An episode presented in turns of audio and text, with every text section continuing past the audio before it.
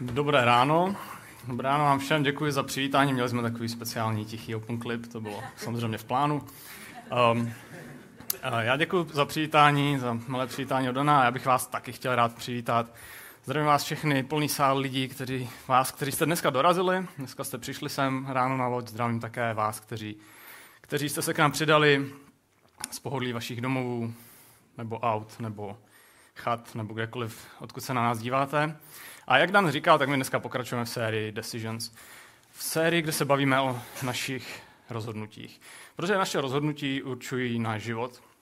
A to, kde my v životě jsme.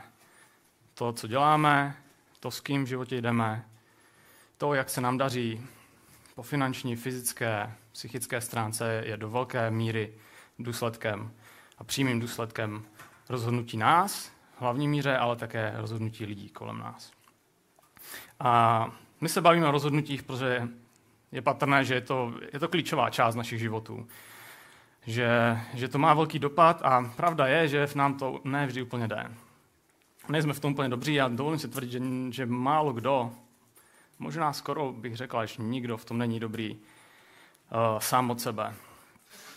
A v této sérii se bavíme o tom, jak, jak to nějak změnit, jak trošku zlepšit kvalitu našich rozhodnutí. A, a bavíme se tady o nějakém novém konceptu, respektive takovém trošku jiném konceptu, jak přistupovat k rozhodnutí. A není to, je to na základě toho, že já si vlastně chci rozhodnout ctít Boha. Zní to strašně klišoidně křesťansky, ale vysvětlím. Rozhodnu se ctít Boha a věřit mu, že on potom napříjme mé stezky. Já se můžu k tomu rozhodnout tak, že, si, že se dopředu, předtím, než přijde nějaké těžké rozhodnutí, tak já budu rozhodnout, že chci se držet nějakých hodnot. Chci se držet nějakých... Uh, chci se um, rozhodnout podle toho, jaký chci být v nějakých velkých, životních nebo i malých životních rozhodnutích, které přijdou. A minulé kázala Barbara Trunec, kdo jste to neslyšeli, vřele doporučuji, začala tuto tématickou sérii po tom úvodu a povídala o tom, o jedné velmi důležité hodnotě, o velmi důležité kvalitě, kterou my v životě můžeme mít, a to je, že se můžeme rozhodnout, že budeme konzistentní. Že budeme vytrvale dělat dobré věci.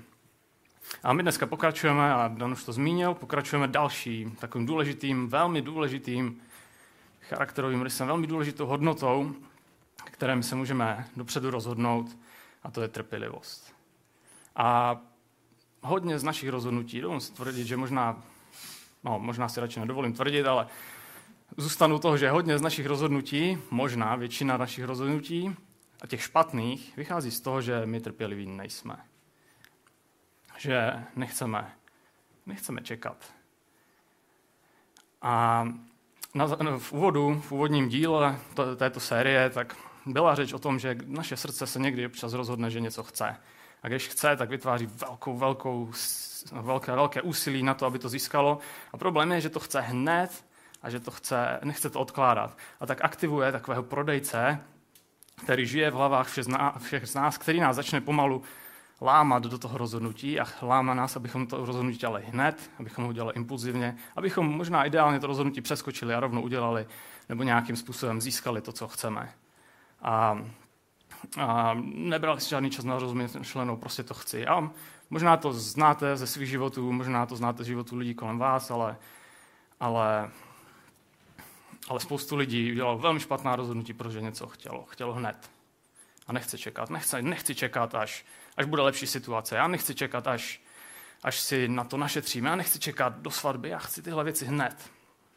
Nicméně za každé netrpělivé rozhodnutí a nějakým způsobem zaplatíme. O tom, k tomu se dostaneme, dostaneme později. A Myslím si, že i naši, naši dědečkové, babičky, tak toto nějakým způsobem vnímali, možná celá generace před námi, zažili toto, nějaké situace, kdy se lidi rozhodovali netrpělivě a nechali nám takové, takové moudro, které, které zní, já poprosím o slide, trpělivost druže přináší. V, tom je, v tom je všechno obsazeno. A, my si to dneska trošku více rozebereme. A takže dneska se budeme bavit o tom, že až budu zítra stát před nějakým rozhodnutím, s boží pomocí chci být trpělivý. Budu věřit božímu načasování. A víceméně já vám dneska tady vyprávím jeden příběh. To bude všechno, co, co já tady mám dneska, dneska na starosti. A budeme si to ilustrovat na jednom velmi zajímavém příběhu, na kterém přemýšlím už dlouhou, dlouhou dobu, od té doby, co jsem slyšel o něm jedno kázání, už je to asi rok a půl zpátky od Andyho Stanleyho. A je to příběh, jeden z příběhů krále Davida. Bylo to z dob, kdy ještě nebyl králem, ale, ale je to jeden z jeho životních příběhů. A všichni z nás známe krále Davida. Král David je velmi známá, světoznámá, světoznámá postava. Víceméně přes noc se, se stal už jako pubescent, možná spíš adolescent, legendou, protože eh, skolil největšího šampiona filištinské armády. Téměř třímetrovou válečnou mašinu jménem Goliáš. Trefil se prakem, myslím, že tento příběh nemusím dál, dál rozvíjet. Eh, všichni, všichni to známe. Ale všem Davidův příběh pokračuje dál. A než se, než se stane než se stane králem, tak to chvíli trvá. A David poté, co on skolí Goliáše, tak um, Saul, aktuální izraelský král, v něm najde zaslíbení, protože David prokázal odvahu, nezlomnou víru a Saul, Saul si, takový, si toho hned všimnul a tak si ho drží blízko a posílá Davida, testuje si ho a posílá ho na různé další válečná tažení, na různé, různé vojenské mise. A David všechny tyto všechny tyto úkoly, všechny tyto mise plní a plní je velmi úspěšně a tím si vyslouží v armádě vysoké postavení. Nicméně, a tady to začíná být zajímavé, problém je v tom, že je úspěšný až příliš. Je úspěšný až příliš a jeho úspěchy velmi záhy přerůstají úspěchy Saula. A uvědomil si to dokonce izraelský lid, který začíná zpívat písně. Začíná zpívat písničky o tom, v Davidových mm, válečných úspěších. A přímo v těch textech porovnávají úspěchy Saula a porovnávají úspěchy Davida a Saul z toho vychází vždycky hůře. A, a Saul začíná být trošku paranoidní. Saul, Saulovi se něco zlomí, protože uvědomuje, že David David ukázal až moc, moc velký potenciál a začíná ho vnímat jako hrozbu. Začíná ho vnímat jako hrozbu pro svoji dynastii, pro nějakou svoji na, na, um, začínající dynastii a uvědomuje si, že, že, že on se možná může stát králem. On má velký úspěch, má velký věhlas, je velmi schopný a, a tak se Saul rozhoduje, že s tím musí něco udělat. A rozhodne se tak jak se rozhodlo mnoho, mnoho králů v minulosti, že, že David musí z kola ven. Uh, nasleduje v Bibli rozsáhlá pasáž, všechno, všechno toto je, se píše v knize, která se jmenuje První Samuelova. A nasleduje rozsáhlá pasáž přes několik kapitol, kdy Saul začíná usilovat Davidovi o život. Nejdříve si nechce zašpinit ruce sám, nechce to udělat tak okatě a tak, tak se rozhodne, že špěnou práci za ně by mohli odvést filištínci, to byl národ, s kterým Izrael v té době víceméně tak nějak na denní bázi bojovali.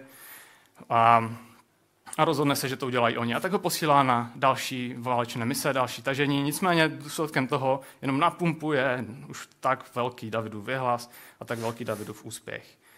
A, David, a Saul se začíná přepínat do takového módu nepříčetnosti. A jenom roznítí v sobě tu žárlivost, tu nevraživost. Ten dokonce se píše, že má strach z Davida. A pokračuje to dál. Saul se dokonce sníží k tomu, že využije, zneužije svoji vlastní uh, pocity, své vlastní dcery, dcery Míkal, která Davida tajně miluje, a využije to k tomu, aby, aby je spolu sezdal a, a Mm, Davida skrze svoji vlastní dceru manipuloval. Nicméně jak Saulův syn Jonatán, který byl současně Davidovým nejlepším kamarádem, tak jeho dcera Mikal, to je Davidova žena, se v určitých momentech postaví na stranu Davida. A, a zachovají se v jeho prospěch a ne v prospěch Saula. Saulová nenávist graduje. Saulová nenávist, ne, nevraživost graduje a už se ho snaží zcela nepokrytě zabít, chce ho zajmout, nicméně David se to doz, dozvídá a utíká pryč. Utíká po sérii různých situací, se z něj stává psanec. Stává se z něj vyhnanec, stává se z něj vyhnanec v království, kde se má stát králem. A nicméně Davidův věhlas a, a to, ta jeho sláva a, a úspěch udělá svoje A to je docela zajímavá věc, že k Davidovi se začínají přidávat lidi. Nejdříve jeho bratři s rodinami, ale potom Davida vyhledávají ostatní psánci, ostatní vyhnanci, lidi, kteří z nějakého důvodu musí být na útěku. A tak se stává to, že David získává jeden po druhém svoji malou armádu až do počtu několika set lidí. Saul mezi tím je zaneprázdněn řízením království, ale neustále se pohlíží po Davidovi. Pořád má jedno očko otevřené a, a dívá se, kde, kde je David. Má po zemi své špehy a občas se k němu dostala nějaká informace. David byl se svými muži spatřen tam. V tu chvíli Saul bere svůj vyjednávací armádní tým a jde hledat Davida do té oblasti. David má také své špehy, kteří mu říkají pozor, Saul se blíží a tak se nějak rozptýlí, schovají, utečou. Něco na ten způsob. A tak to se to opakuje. A několikrát. A jednou, a to už se blížíme k tomu hlavnímu příběhu, o kterém chci dneska mluvit, tak Saul přesně podle tohoto vzorce dostává tip, že David a jeho muži jsou schovaní. Jsou schovaní, byli spatřeni v oblasti Engedy. A oblast Engedy uh, leží na území dnešního Izraele a od dob starověkého království Izrael se moc nezměnila, protože je to víceméně skalnatá poušť. Taková skalnatá, hornatá poušť, která je poměrně bohatá na nějaké jeskyně a, a takové díry ve skalách a tak dále. A přesně na tomto místě se David schovává. Když se Saul doslechne, že tam je, tak ho vyráží, tak jako několikrát vyráží za ním, chce ho najít, chce ho eliminovat. A píše se v Bibli, je to, tento celý příběh se píše v, v té knize 1. Samuela, 24. kapitola, že Saul vzal tři tisíce mužů vybraných z celého Izraele a šel Davida a jeho muže hledat v skamzičích skalách, což je nějaká část té, té pouště Engedy. A když si někdo vezme tři tisíce válečníků, kterých se navíc vybere z celého národa, tak je, vám, je nám jasné, že si nechce popovídat. Uh, David ale ví, získá tu informaci, že se Saul blíží a tak se schovají. Schovají se v této oblasti, ideální řešení, schovají se do jeskyní. A, a tady začíná náš příběh. Tady začíná náš příběh, začíná tak jakoby mm, nevím, úsměvně, jakoby takovým laciným vtipem. A to je to, že Saul je přemožen základním biologickým procesem trávení a píše se, že byla tam jeskyně a Saul zašel dovnitř, aby si ulevil. Uh, nejsem si jistý, možná to tak je, myslím si, že to tak je. To je jediná zmínka v Bibli, kdy, kdy si někdo potřebuje ulevit. Uh, nevím, co dělali ostatní, Saul, Saul byl jeden z nás. Uh, každopádně, Saul si potřebuje ulevit a nechce, nechce trůnit před před celou svojí armádou a tak hledá místo, kam by se schoval. Hledá nějaké soukromí, kam by se schoval. Je na poušti, lesy tam nejsou, stromy tam nejsou, ale naštěstí pro něj je na poušti, kde je hodně jeskyní. Elegantní řešení celé situace. A neuhodnete, kterou jeskyni se Saul vybírá. Samozřejmě, je to jeskyně. Byla to řečnický, řečnický obrat, já myslím, že byste tu hodli všechny. Ano, vybírá si jeskyni, ve které nebude sám, ale o tom, o tom za chvíli. A představte si celou tu situaci. Představte si celou tu situaci, jak, uh, jak to vypadá. Saul, on celý den pobíhá po poušti. Je na tom, je na tom prudkém blízkovýchodním slunci a najednou jeho oči jsou zvykn, zvykné na prudké, na prudké světlo. On je, on je zvyklý na to, že se všechno odráží, že je to, tam, že je to světlo velmi intenzivní a najednou Saul, který, který je venku, tak vchází do tmavé jeskyně. Nevidí nic. Když se podívá do hloubky jeskyně, nevidí nic. Vidí jenom černo, černou tmu. Jemu to ale nicméně nevadí, zůstává někde, zůstává někde u vchodu, odkládá svůj kabát a jde vykonat, co vykonáno být musí. A vůbec netuší, že v jeskyni, tam někde dál, hloubce jeskyně, se začíná odehrávat úplně jiný, někde tam vzadu u bubnu se začíná odehrávat úplně jiný příběh a tentokrát mnohem více dramatičtější příběh. A ano, samozřejmě, že si vybral tu jednu jedinou jeskyni z těch všech, ve které už někdo je, a konkrétně je to David. A představte si tu situaci zase z pohledu Davida. David se krčí v jeskyni ve tmě, je tam minimálně hodiny, pravděpodobně možná mnohem déle Jeho oči jsou adaptované, pokud na něco jsou adaptované, tak je to tma. Oni vidí v té tmě, dlouho tam jsou, oni naopak by nezvládli to prudké světlo. A hned, jak se v tom malém světlém, jediném světlém bodě objeví nějaká postava, tak vidí jenom siluetu, tak hned vědí, kdo vstoupil do jeskyně. Oni hned vědí, že vstoupil do jeskyně král. Král a taky jejich hlavní nepřítel. Důvod, proč David i všichni jeho muži jsou vyhnanci, proč nemůžou být u svých rodin, proč nemůžou být ve svém městě, tak právě vstoupil do jeskyně a vstoupil sám a je zcela bezbraný. A pokud by si tohle nevšiml David, tak si to všimli jeho muži, kteří to vidí jako jasné boží vedení a, a, a vidí to jako konečné řešení situace. Stačí pár vteřin, máš, Davide, budeš králi, náš problém je pryč. A Davidovi to prodávají poměrně rafinovaně. Prodávají mu to poměrně rafinovaně, říká mu, Davide, vidíš to? Jaká je pravděpodobnost, že Saul vstoupí do naší jeskyně? Sám. A říkají mu, dnes je ten den. Dnes je ten den, kdy, o kterém ti Bůh říkal, že ti vydá nepřítele do rukou, aby si s ním naložil, jak budeš chtít. Tak běž a nalož s ním, jak budeš chtít. A, a David bere nůž. Já jsem, mně se povedlo sehnat o, originální, originální historickou kopii Davinova nože.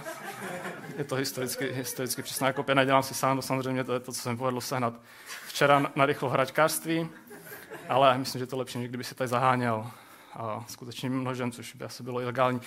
Ka- každopádně, každopádně. David bere nůž a vyráží za Saulem. A je před velkým rozhodnutím. Je před velkým rozhodnutím zabít či nezabít. To je, oč tu běží. A David se nachází v situaci, ve které se nacházíme čas od času i my. Teda ne, že bychom řešili zabít nebo nezabít, to doufám, že se netýká nikoho z nás, ale nachází se v situaci, chci si vzít to, co chci, násilně po svém, chci vzít tady nějakou, tu, nějakou zkrátku k věcem, které chci, anebo ne. Chci, chci čekat na boží načasování, nebo ne. A možná někteří z nás jsou v podobné situaci i dnes. Zdá se, a můžou to být i dobré věci, a, a můžeme toužit a modlit se za dobré věci, které ale nepřichází. Vypadá, že si Bůh dává na čas. Můžeme se modlit za, za takové šlechetné věci, jako je uzdravení, za životního partnera nebo lepší práci, či nějaký nový impuls do služby, ale dá, zdá se, že Bůh na to buď zapomněl, nebo si dává na čas a tak se začínáme poohlížet po nějakých zkratkách jak si můžeme vzít my něco, co chceme. I když se to nezdá, to na načasování, ty okolnosti se nezdají úplně správné. Nejsme v někdy v podobné situaci, nebo někdo možná aktuálně teď. Není někdo teď aktuálně v podobné situaci, že se začíná sám sebe přesvědčovat, dovolí prodejce, aby mu, aby, um, prodejci, který žije v našich hlavách, aby, aby ukázal svoji obchodní strategii a začíná zlámat do nějakého rozhodnutí, které ale v jeho kořen je ale jenom to, že nejsme trpěliví. A problém je, že naše netrpělivé, netrpělivé rozhodnutí často přicházejí s cenovkou. Z, z, že důsledky takového rozhodnutí bude potřeba zaplatit. A vyprávět byl to mohl třeba Abraham. A já tady nemám dneska čas, abych vám popisoval jeho příběh a to, jak on se rozhodl tuto zkratku vzít. A nicméně, pokud vás to zajímá, tak se, tak, a, a nevíte, co, co se stalo, tak vás odkážu na sérii která byla v červnu, která byla Abrahamově, tam, tam určitě zjistíte tohle i spoustu dalších informací. Ale Abraham se v určitou situaci rozhodl, že pomůže Bohu. že pomůže Bohu a to, protože Bůh si nějak dává na čas, vypadá, že na to zapomněl. A tak se rozhodl, že toho potomka, kterému, kterého Bůh zaslíbil, ale který nepřichází, takže si k němu najde cestu sám. A zaplatil za to určitou cenu. Stejně tak, jako my platíme cenu za, za netrpělivé rozhodnutí. Za to, když nechceme čekat na to boží načasování, ale hledáme svoje vlastní načasování, které je zpravidla mnohem, přichází mnohem dřív než to boží. A myslím si, že trpělivost, o, trpělivost je velmi úzce, úzce spjatá s vírou. Nicméně, to, to si tady jen tak odložím, k tomu se vrátíme na konci zpátky k Davidovi. David má nůž, blíží se k Saulovi. Blíží se k Saulovi, Saul o ničem neví. A David, podle mě, já si myslím, že mu to musel v hlavě tak moc šerotovat, že to snad slyšeli. Slyšel Saul a snad i všichni, všichni venku, protože má rozhodnutí, že mu stačí pár vteřin. Pár vteřin, jeden prudký pohyb a je konec. Je konec tohohle životního stylu, kdy se musí ukrývat, kdy, kdy nemá domov, běhá z místa na místo, kdy, kdy bydlí na pouštích, stačí jeden prudký pohyb, tohle končí. A nejenom, že to končí, on se stane králem. On se stane králem, protože víceméně všem už to začalo být jasné, že David bude králem. Mimochodem už v té chvíli se šířily zvěsti o tom, že byl pomazaný jako král prorokem Samuelem, prorokem, to znamená takovým božím poslem, což byla pravda, on byl. A tak má rozhodnutí, a zdá se to jako jasné rozhodnutí, jedna akce je konec. Ovšem, má to jeden háček. A ten eh, háček je to, že k tomu, aby, aby David mohl jít domů a, stát se, a stal se králem, tak musí zabít současného krále. Musí zabít současného krále, který byl Bohem vyvolený. A navíc poměrně ještě zbabilé ve chvíli, kdy je, kdy je Saul totálně indisponován a neschopen boji. A a jsem se to nějak ztratil ve svých poznámkách. A, ale David celou, celé to rozhodnutí vidí v, na jednu v jiné perspektivě. Není to o tom, chci jít já domů, ale je o tom, chci já zabít krále. A tak k Saulovi nedojde. Zastaví se jenom u jeho kabátu a odřízne jeden cíp. Ten cíp si bere sebou, kus pláště si bere sebou a vrací se ke svým mužům. A jeho muži mají částečně pochopení a říkají si, OK, rozumíme, chceš být král, nechceš si špinit ruce. Vypadalo by to blbě na životopisu, prostě nechceš mít krev na rukou, my ten problém nemáme. Můžeme, můžeme se o tu špinou práci postarat my. Ale David je už teď velmi, velmi pevný ve, svě, ve svých postojích a, a říká všem, chlapi, ten muž, co tam teď sedí, tak je boží pomazaný král. Já na ně nevstáhnu ruku a nikdo z vás na ně nevstáhne ruku taky. A zastaví celý ten oddíl se své muže, aby Saula napadli. A tak oni jenom sledují, jak tam Saul sedí. Saul mezi tím finišuje svůj biznis, bere si svůj kabát, odchází, odchází z jeskyně a jeho, David a jeho muži ho sledují, jak odchází a Saul vůbec netuší, jak blízko byl smrti, jak blízko byl k tomu, aby z této jeskyně nikdy neodešel. A vychází ven, pravděpodobně možná přemýšlí o tom, jak, mm, kde se ten David asi může schovávat a jak ho teda chytnout a tak dále. A vychází ven a v tu chvíli uslyší hlas. Uslyší hlas přesně z míst, ten hlas se ozývá přesně z míst, které, ze kterých on vychá, které opouštěl. Hlas, který už dlouho neslyšel od té doby, co se, začal, co se rozhodl Davida zajmout, co se do, rozhodl ho pronásledovat, tak tento hlas najednou slyší a slyší, jak říká, můj pane, králi. Saul se otočí, vidí Davida se svými muži, jak si klekají před svým králem. Nastává podle mě zmatení. Co se to stalo? A možná už to něk- něk- některým začíná docházet, ale David přednáší v tuto chvíli takovou řeč, kde skutečně vysvětluje to, co se jemu odehrávalo v hlavě. A, a říká, králi, ty jsi uvěřil blbostem. Proč jsi uvěřil lidem, kteří říkají, že já tě chci zabít, že já chci, já chci trůn pro sebe, že já chci zničit tvoji dynastii. Um, vždyť to vůbec není pravda. Podívej se, dnes byl jsi v té jeskyni, já jsem tam byl taky. Dnes mi tě Bůh vydal do rukou. A moji muži mi říkali, ať tě zabiju.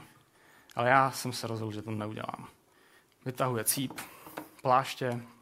Já vím, že si říkáte, že, se že, že to uřízl, uřízl špatný plášť, nicméně uh, pracujte se mnou, vytahuje cí pláště a najednou to všem začíná být jasné. David, David tím dává najevo, byl jsem tak blízko, byl jsem tak blízko s nožem v ruce, ale já jsem tě ušetřil. A Saulovi asi v tu chvíli začíná docházet, co se skutečně stalo. Začíná mu docházet celá ta situace. Dívá se po plášti a zjistí, že mu jeden cíp skutečně chybí. A uvědomuje si, jak blízko k tomu, byl k tomu, aby v té jeskyni zemřel. A, a David pokračuje. David pokračuje ve své řeči a říká mu, Sauli, jednou, ať mě a tebe Bůh rozsoudí. Protože ty mi křivdíš chováš se ke mně špatně, chováš se ke mně zlé a já jsem v situaci, ve které ty bys chtěl být, zachoval jsem se jinak než ty, než co bys udělal ty. A ať mě Bůh obhájí před tebou za, a, před, a za to, co ty, jak ty se vůči mě chováš. Ale já, já se tě nedotknu. Jsi můj král a já na tebe nevstáhnu ruku. Všichni vědí. Davidovi muži, Saulovi muži, samotný Saul vědí, kdo je v tu chvíli větším člověkem, kdo je spravedlivější.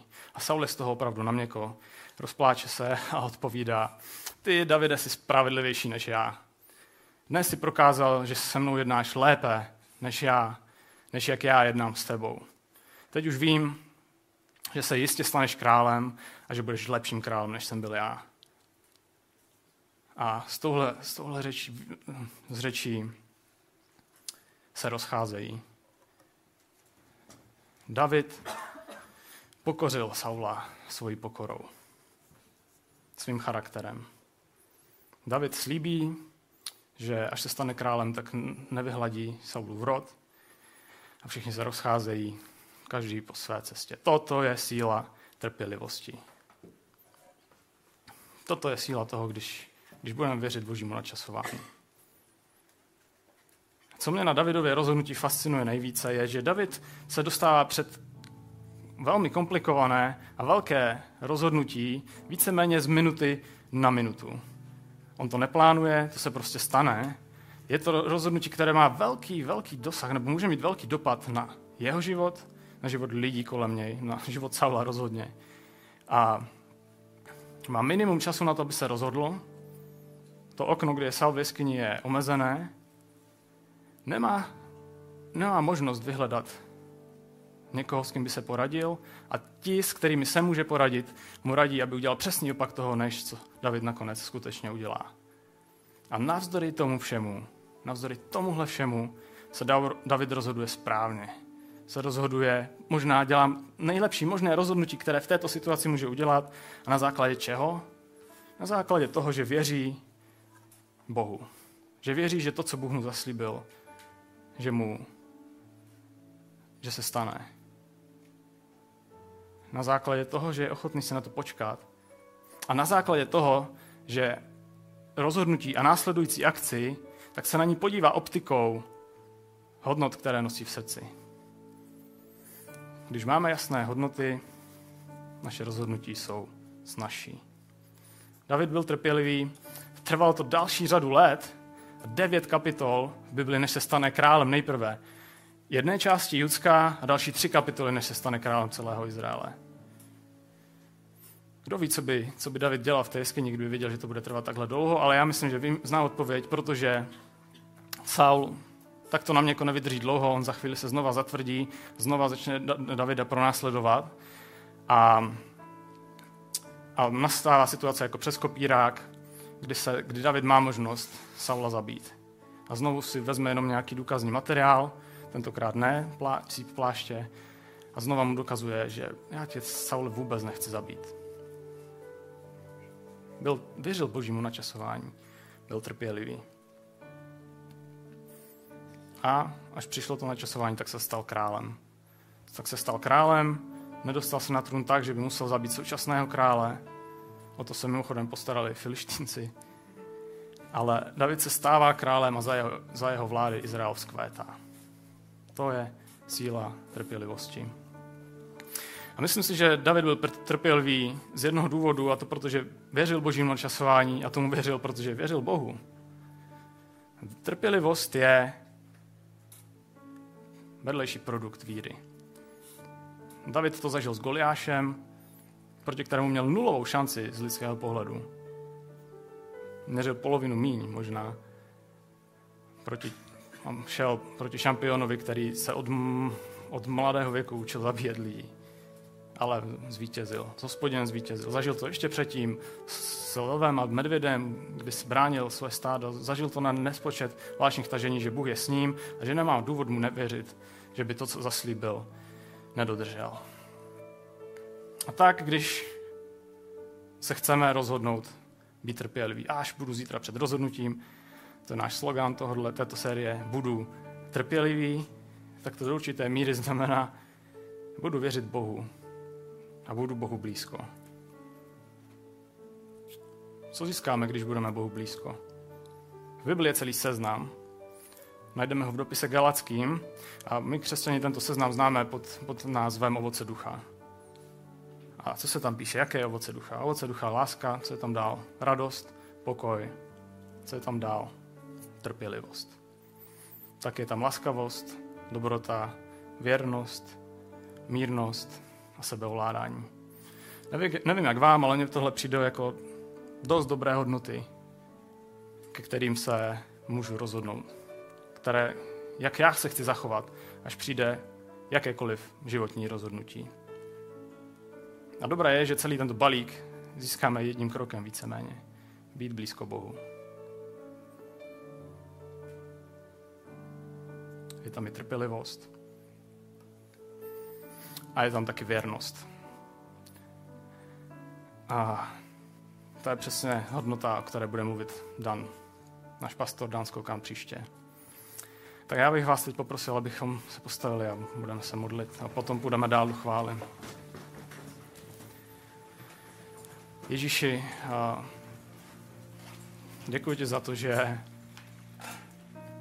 že ty jsi s námi, že ty nás neopustíš, jak jsme už dneska zpívali, že jsi nás nikdy neopustil a že jsi s námi uprostřed našich krizí, rozhodnutí. Děkuji za to, že, že um, jsi nám ukázal na příbězích lidí, nejen v Bibli, že ty jsi opravdu ten, kdo naše stezky napřímí když možná děláme rozhodnutí, které v tu chvíli není, nás nevede k tomu, co chceme hned. Děláme rozhodnutí, kdy tyto věci odkládáme, takže že ty jsi ten, kdo, kdo nakonec drží naše, důsledky našeho rozhodnutí, když, když je děláme s tebou, když ti věříme. A tak tě prosím, aby, abychom z toho všeho se rozhodli hlavně to, že že chceme být tobě blízko, že tě chceme znát každý den trochu víc.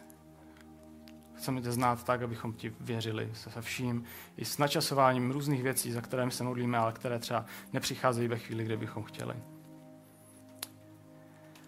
Hm.